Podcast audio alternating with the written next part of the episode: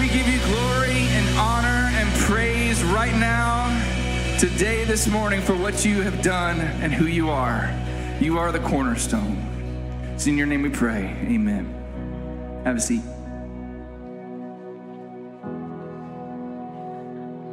Well, good morning, church.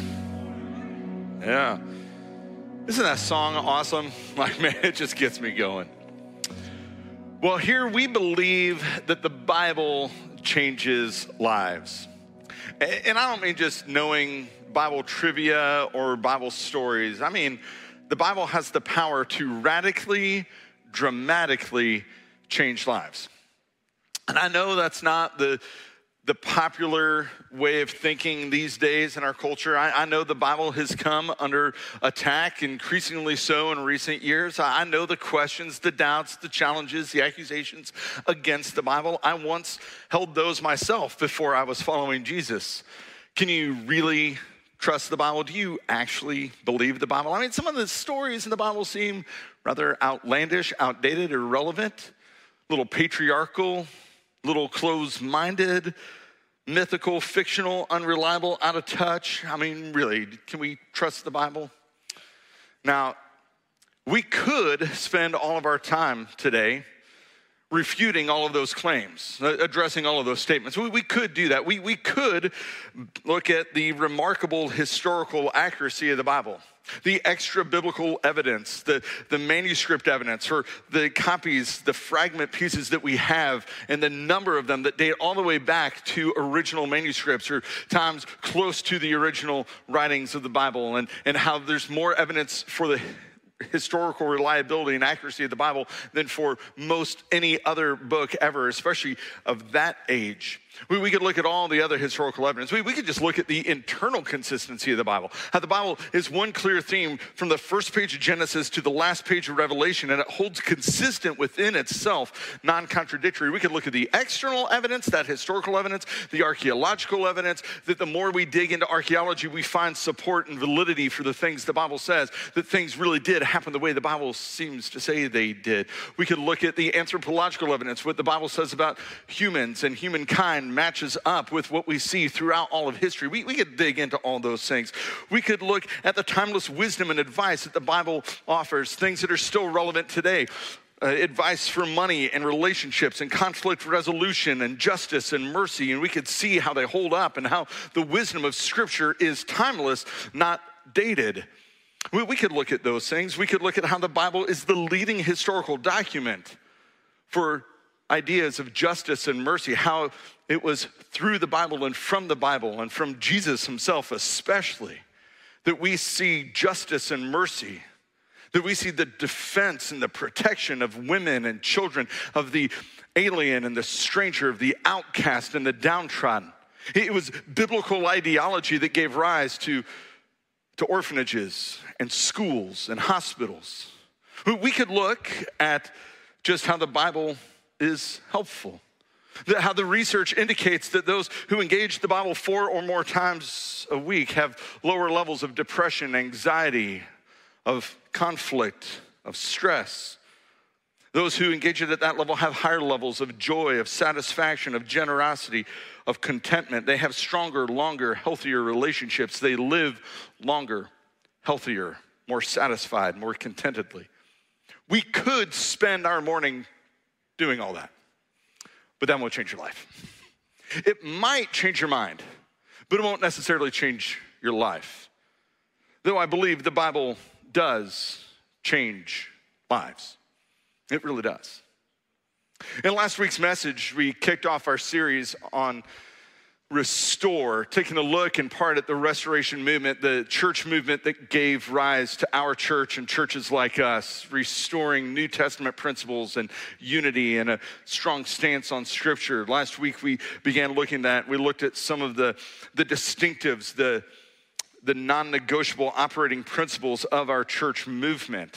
And one of them being this that where the Bible speaks, we speak, but where the Bible is silent, we are silent. Which means where the Bible speaks to things, what it says in, in certain spots, we can speak confidently and courageously on. When, when the Bible clearly addresses a topic, issues of faith, of salvation, we can speak to that, issues of ethics and integrity. We, we can speak to those things unequivocally. We, we have confidence in those. Because when the Bible speaks, we can speak to those things. But on areas that the Bible doesn't necessarily address specifically, we can speak confidently with biblical principle. The Bible gives us principles to address all areas of life. So we can speak with confidence on biblical principle into every area, but on those areas where the Bible doesn't exactly address it exactly, we need to protect ourselves, guard against a rigid dogmatism, and allow some room for freedom. But unfortunately, this idea where the Bible speaks, we speak, where the Bible is silent, we're silent, not a lot of people hold to that these days, not even in our movement. In fact, it seems more people, more and more and more, hold to the stance of just not allowing the Bible to speak into our lives much at all. It's almost as though we've allowed the Bible to go silent. Eh, you know, it's unfortunate that the Bible is not accessed as much these days. About 90% of Americans own a Bible, but that doesn't mean they engage it. And we know that the number of people who regularly turn to the Bible is not, well, even the number of people who occasionally turn to the Bible, they say about half the people who own the Bible occasionally turn there, but that number is decreasing. Fewer still regularly access it on a weekly basis, and fewer still would say they turn to it often for wisdom and direction for how to live their life. So, the sad part of that is that the Bible has become more accessible, and yet we've accessed it less. The Bible has become increasingly accessible throughout the centuries and throughout the decades. And, and in recent years, the Bible is more accessible now than it's ever been. And it is neglected as much as it's ever been. It wasn't until Gutenberg's printing press in the 1440s that the Bible became more accessible to the common person. It wasn't until many years, decades, even a century after that, that most people could actually say they owned a Bible. And, because of that, the Bible was viewed as valuable. It was cherished. It was sought after. It was hard to come by. For the first 1,500 years of our faith, it's not like everybody had the scrolls of the Bible written up and tucked away in the corner of their house. They just didn't have access to all that. And, so once it became accessible, people chased after it, seeking after it. It was valuable. But then, somewhere along the lines, the more accessible it became, the more we tended to just dismiss it. it seems as though there's a neglect, a loss of reverence for the Bible, as well as for the God who it speaks of and the God who authored it. An increasing accessibility has led to a decreased appreciation. You know, when we disengage from the Word of God, when we allow these things to happen, we drift from God and His plan. I mean, if we're not staying in touch with the Bible, how do we know what God would want for us? It becomes a game of feelings at that point.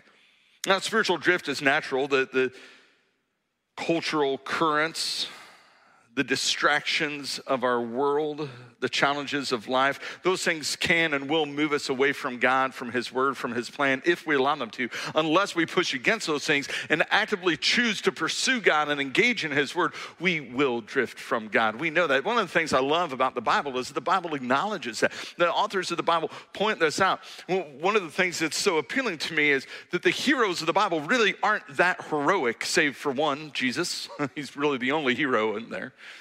The others are pretty flawed people. Some of them, it's just not pretty at all. They're just flawed people. I resonate with that. I'm kind of one of those people. And one of the things that we see is that even in the pages of Scripture, people will walk away from God because of the distractions of the world. They'll choose to disengage and go their own way. You know, spiritual drift is natural. So sometimes what aids the spiritual drift is when life seems to be going well, when, when we have seasons of affluence, when we're comfortable, when life is okay, we seem to think this false belief that, well, I'm good, I don't necessarily need God's word. I don't need his guidance. I don't need God's influence. God, I got this. I don't need you. I, I actually prefer my way over yours. My way seems to be better. It's more, it's more comfortable. God, I like my thoughts. I like the way that I do things. And, and your way seems to be stuffy and dated and old and, and archaic. And it, it just, I, God, I'm good. But yet we see in the pages of scripture that this happens. And there's a clear warning against this. When God was leading his people from Egypt, then through the desert into the land of Canaan, into the land flowing with milk and honey, which some people say, well, that's kind of dated, but I don't know. I love honey and I love milk. You add a little caramel and chocolate to it, man, we got our place, like we got ourselves a place to go, right? Like this is where God is taking them. If God were writing it in our language today, he'd say, it's a land flowing with all the sweets that you're that you want to taste, man, Fitzy. So we're, we're moving towards that, right? He's, he's leading his people into this great space, this place for them.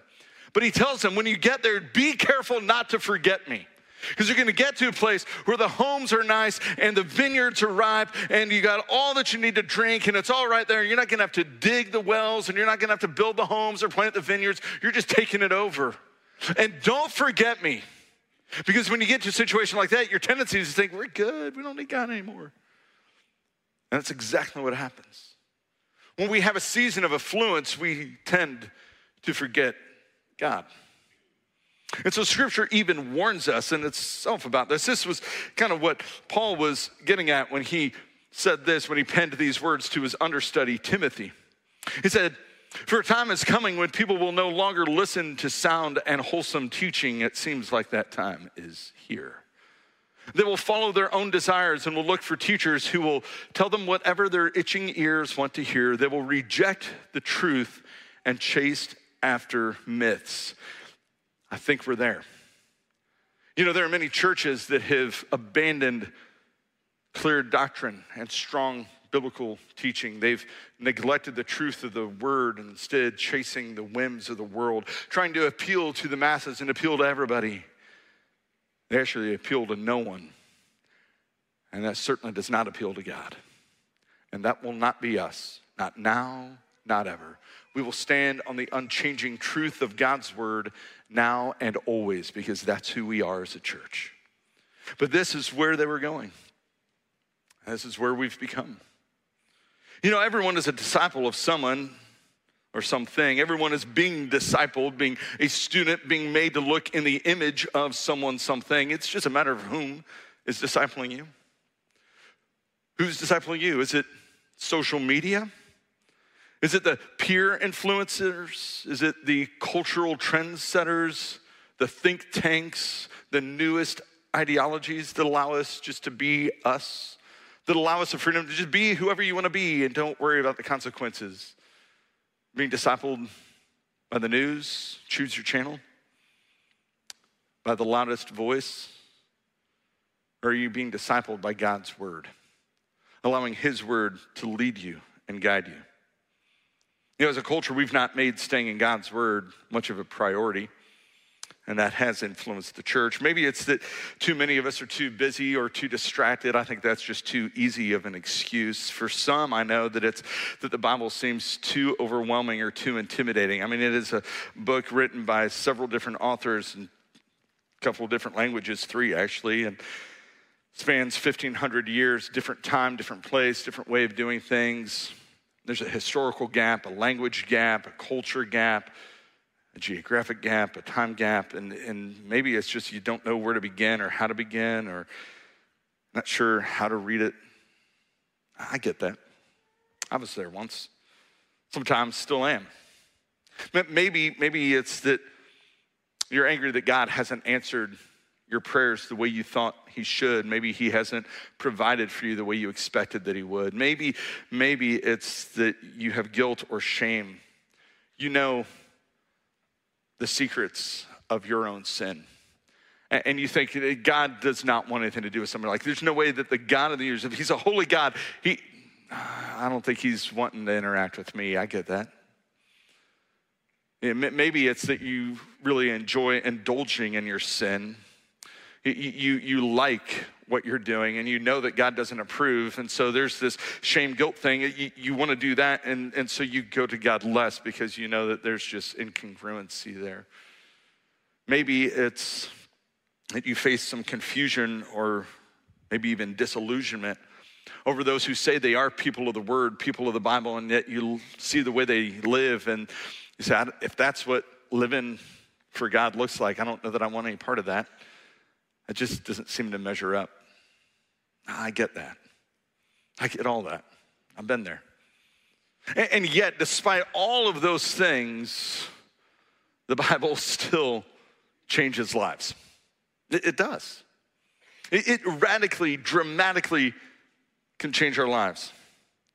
You know, Bible engagement is one of the top factors, one of the top indicators of a growing, healthy, vibrant spiritual maturity. To engage the Bible is one of the top ways to grow in faith. And what we see from research is research indicates that if a person engages the Bible four or more times a week, it radically changes their life. It's one of the things I love about Rooted. Rooted is a 10 week experience. Yeah, we got some Rooted peeps out here, man. So, Rooted's kicking off this week, but if you've not participated, it's not too late to sign up. It's worth it, trust me. One of the things I love about Rooted is it gives us this, this daily rhythm of getting into God's Word, studying it, reading it, listening to it, meditating on it, thinking on it, memorizing it, praying over it, journaling. And it gives us this habit, it helps form a habit of engaging God's word, a lifelong habit and rhythm. And it gives us tools that even if at times we get a little bit out of rhythm on how to get back in rhythm, and we don't just come and study, read it alone, but we do it in community the way God intended it to be. If you've not participated in Rooted, sign up before you leave today. You need to, it's worth it. It will change your life. But, but here's a crazy thing that research has shown us. That those who engage the Bible just three times or less each week, the Bible will influence them, it will shape them, kind of. But there's something that happens between the third engagement and the fourth engagement with the Word. That this chasm is like the difference between East and West, between North Pole and South Pole. That there's something like the fourth engagement of the week is like the tipping point. That there's something that happens with those who engage the Bible four or more times a week, that their lives are radically, dramatically shaped by the Word. Something that happens with four engagements or more that doesn't happen with three or less. Now, while I don't know all the psychology of it and I don't know all the theology of it, and I'm not sure anybody can really access why that's the case, what we do know is this, and it just makes sense that those who engage the Bible most resist it least. It just makes sense. The more you engage it, the, the people who engage the Bible most, who are going to it four or five, six, seven times or more a week, are shaped by it because the more you get into it, the more it gets into you, and you just simply allow Scripture to lead you, to shape you, to guide you, to direct you.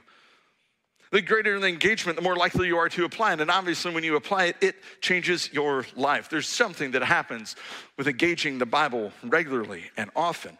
So, here's what Bible engagement looks like it means we read the Bible. And I should have qualified this. I should have explained that a little bit more on the screen. Reading the Bible is it just like reading, because we can come to a text and read the text.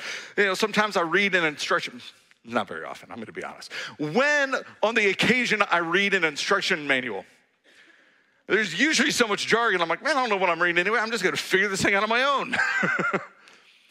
there were times as a student I remember before biology finally clicked for me, which was way late in the game. Like I could do math and English and other stuff, but biology, man, I just struggled with some of that stuff. And I would read the textbook, and for whatever reason, I was in advanced biology, and I had no clue what I was. I'd like read the chapter, and I'm like, I got no clue what I just read. I'm dead in the water for this test, right? Like you read something, uh, it's more than reading. It's studying, it's learning, it's listening, it's engaging, it's it's mulling it over. Because we know that there are barriers, historical, geographical, language, cultural, on and on. And so we sometimes are helped by some extra biblical resources that help us study it a little bit more. So we study the Bible, but we also come to the Bible to listen to the Bible. Like we mentioned a moment ago, for a long time, it's not like most people had their own copy of the Bible. That's a relatively new invention. When the original texts of the Bible were written, they were written to be read out loud and heard. That's part of the reason we come together on Sundays here, so we hear God's word read, portions of it, but that's not enough. We got to do that in other settings at home and with friends and in groups, and even on our own, listening to the Bible read to us. It's one of the reasons I love the Bible app because at any time I have the Bible on my phone. And by the way, I would encourage you to have a translation of the Bible that's easy for you to understand.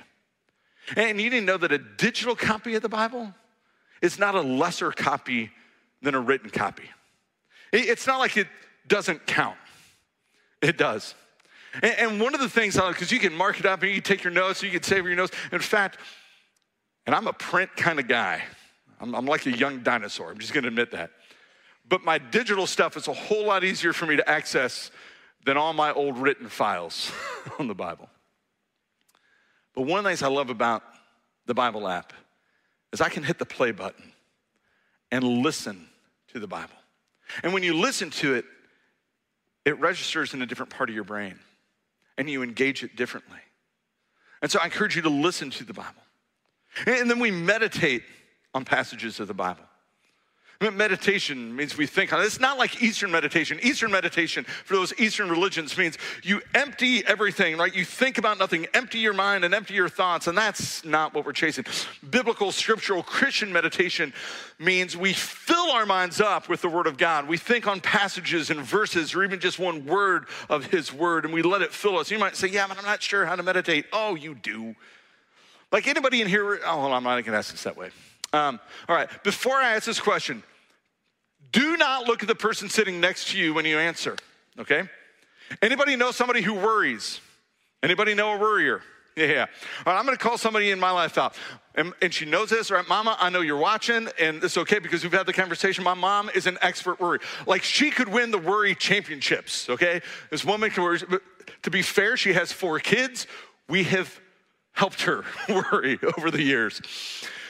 Now, here's all worry is, right? Worry is you take a negative thought, a negative idea, a possibility, and you just think on it again and again and again and again and again. And you can't stop thinking. You just keep thinking on it, mull it over, and you wrestle with it, and you dwell on it. And it shapes you negatively, right? Worry is never good. It creates stress and anxiety and frustration and, ugh. So just flip that. Take a word, a verse, a passage, an idea from Scripture, and pretend you're worrying about it. Just think on it again and again and again and again and mull it over and give thought to it and wrestle with it and let it just roll around in your brain. And what you'll find is it shapes you, but positively. That's really all Christian meditation is.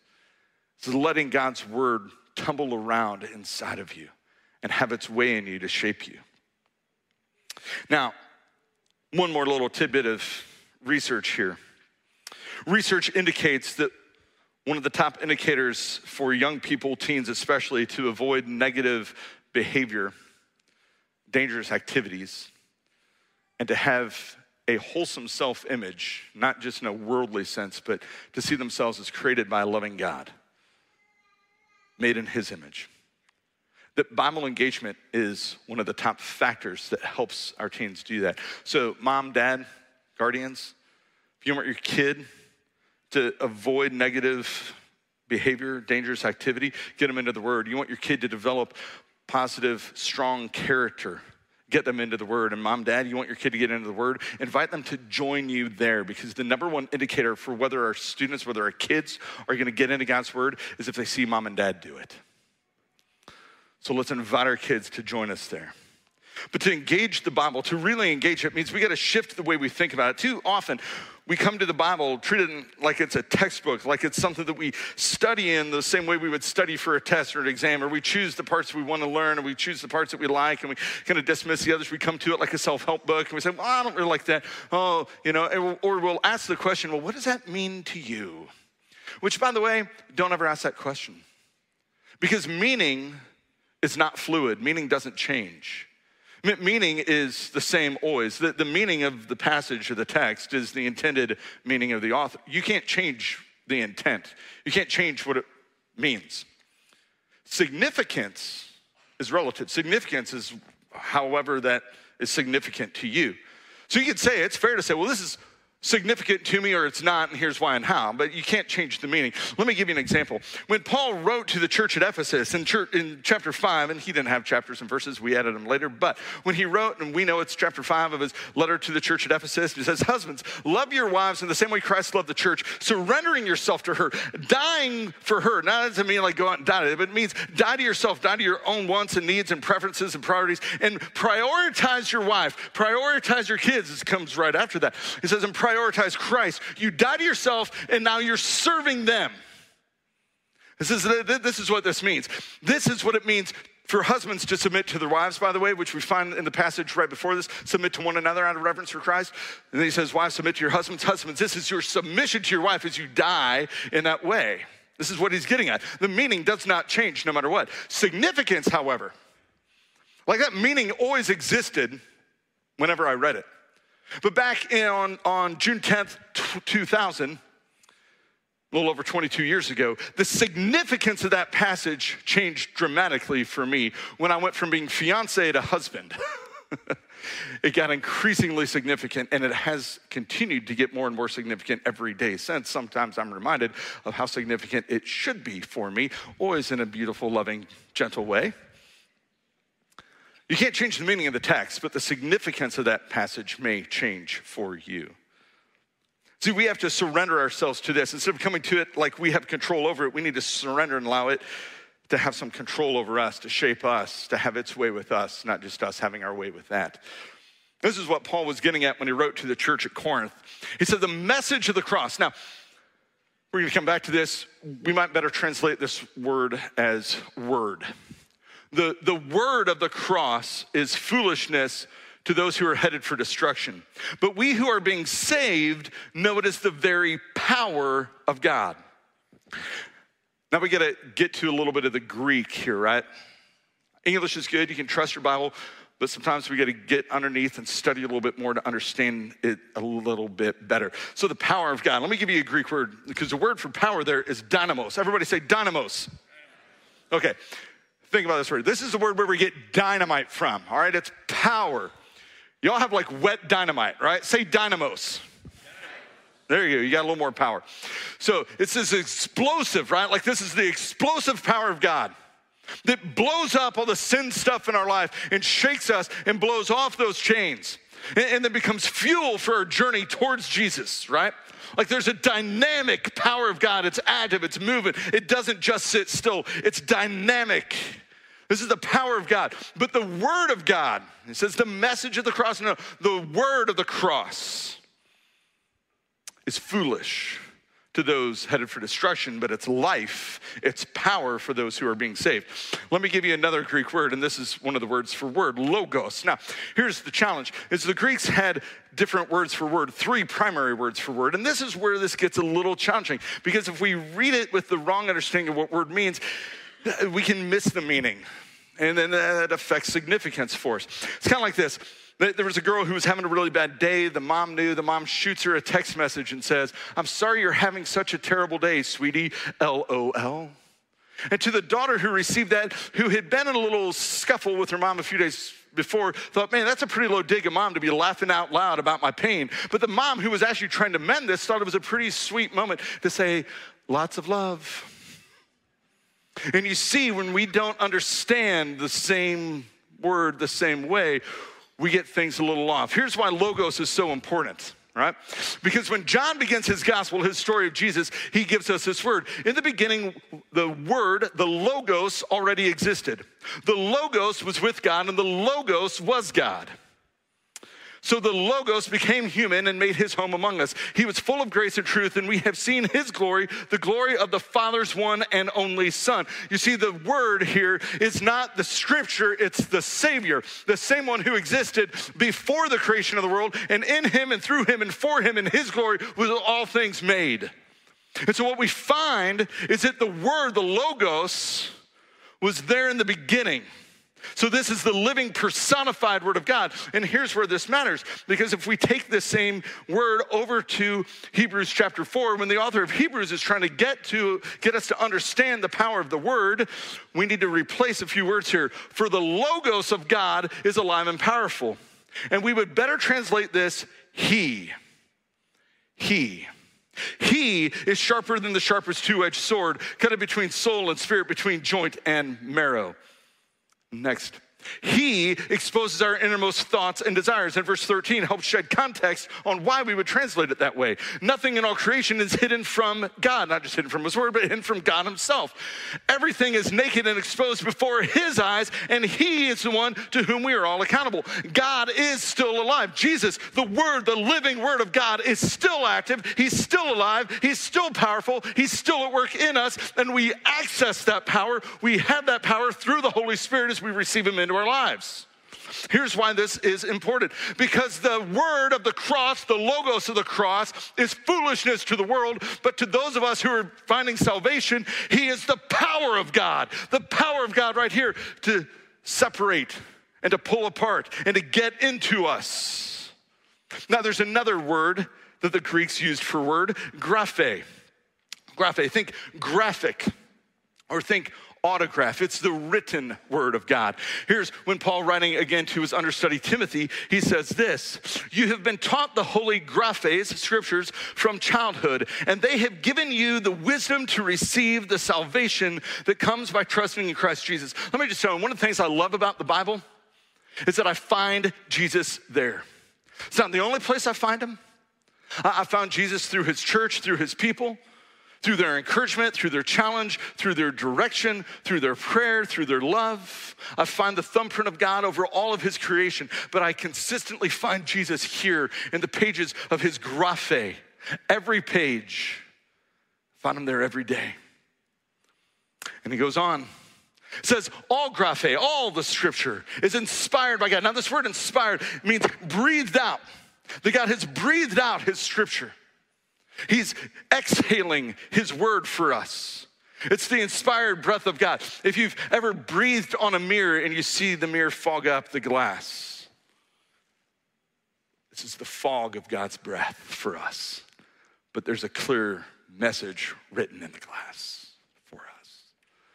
It's the very breath of God spoken out for us. Useful to teach us what is true and to make us realize what is wrong in our lives. It corrects us when we are wrong and it teaches us to do what is right. And God uses this scripture to prepare and equip all of his people to do every good work, which, by the way, he prepared in advance for us to do. So we have the living logos and we have the written graphe, and then we have the rhema of God, the spoken word of God. So when Paul, writing to the church at Ephesus, is telling them when the, the Jewish Christians and the non Jewish Christians are having trouble getting along and they're trying to figure that out. And then together they're trying to figure out, well, what do we do with the new people coming to us and the world out there? And says, well, let me remind you your enemy is not the other person, they are your mission, not your enemy.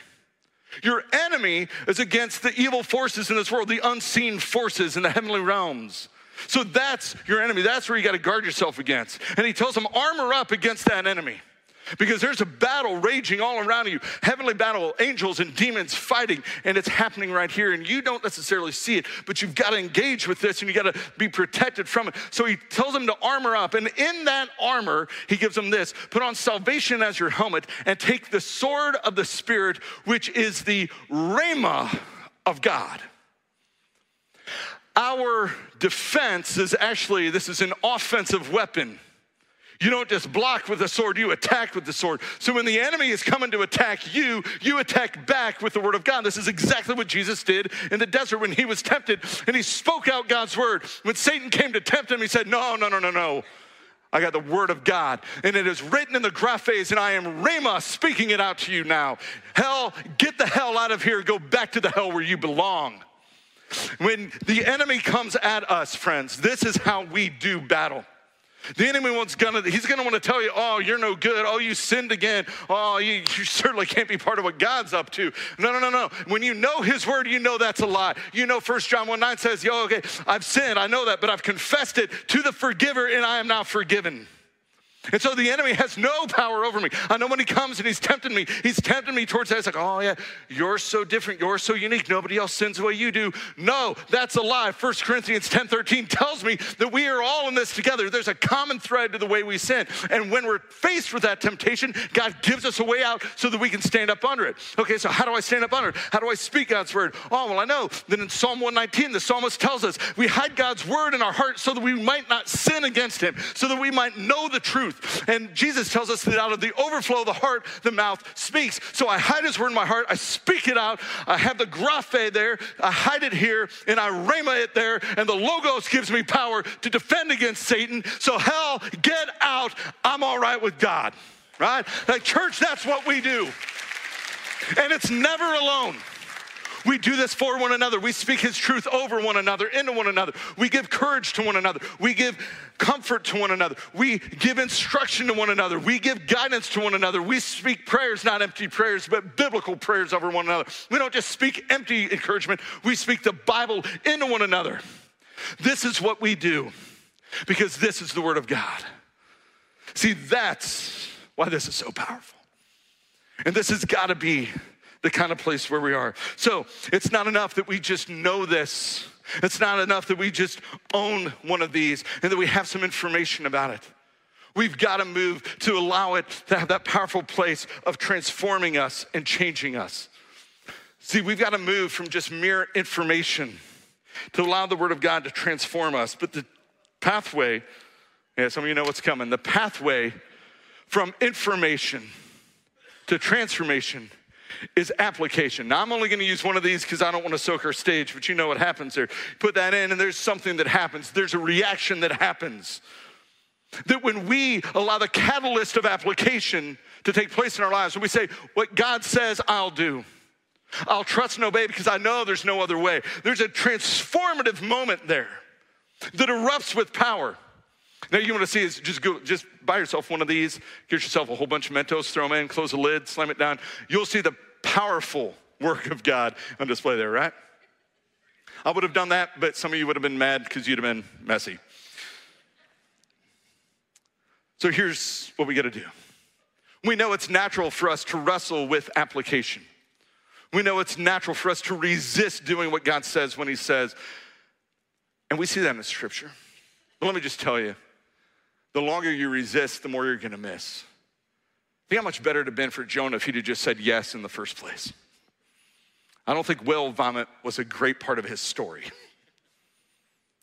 Friends, our natural tendency is that we want to apply God's word in very safe and comfortable ways that leave us largely unchanged. We guard ourselves from God instead of giving ourselves to Him. We guard our schedules, we guard our families, um, may my kids go off to college and university and become great, great business people, but oh, I don't know about missions. I don't know about church work. Is that, can you really make a living doing that? Is that really going to be safe for you overseas? We guard our finances, we guard our food, we guard our bellies, we guard our vices, we guard our ideologies, we guard our preferences and what we want, and we don't really submit it to God. But when we submit those things to God, and listen, I know because I'm a chief offender here, and it's a natural part of the faith that we have to wrestle against those things to give ourselves over to Him. But if we will simply practice immediate, consistent obedience, that when we encounter what the Bible says, what God is speaking to us, we say yes and we do it, we find it changing our lives. See, friend, it's not enough to say the Bible's reliable. Will you actually rely on it? It's not enough to say the Bible is trustworthy if you're not actually trusting it. So, will you? Will you determine to do God's will when you find it here? Whatever His will may be for you. Will you determine ahead of time to obey, however crazy obedience might look? Friend, if you'll come to this and you will resolve ahead of time that what God says you will do. Well, that's the heart of life changing Bible engagement. And, when you do that, it's not always easy, but I guarantee it's always better. It's always better. It's always better. And when you engage the Bible that way, well, friend, I guarantee the Bible will change your life. Let's pray. God, we thank you that you have given us your word alive and active and written and spoken and your power for us. And you did not leave us to just navigate this world on our own. You didn't just give us a self help book. But God, it is your breath spoken to us. The, the breath of life to those who need spiritual CPR, who are dying. God, may we inhale your words as you breathe them out to us. May we speak them over one another. When we speak them in a way that gives hope and truth and grace and direction to a dark world. And God, may we allow them to fill us and change us and transform us. And as we do, may we find you there daily, find you there in the pages, alive and active in our lives. And may we speak of you for all eternity, of your glory and your praise. Amen.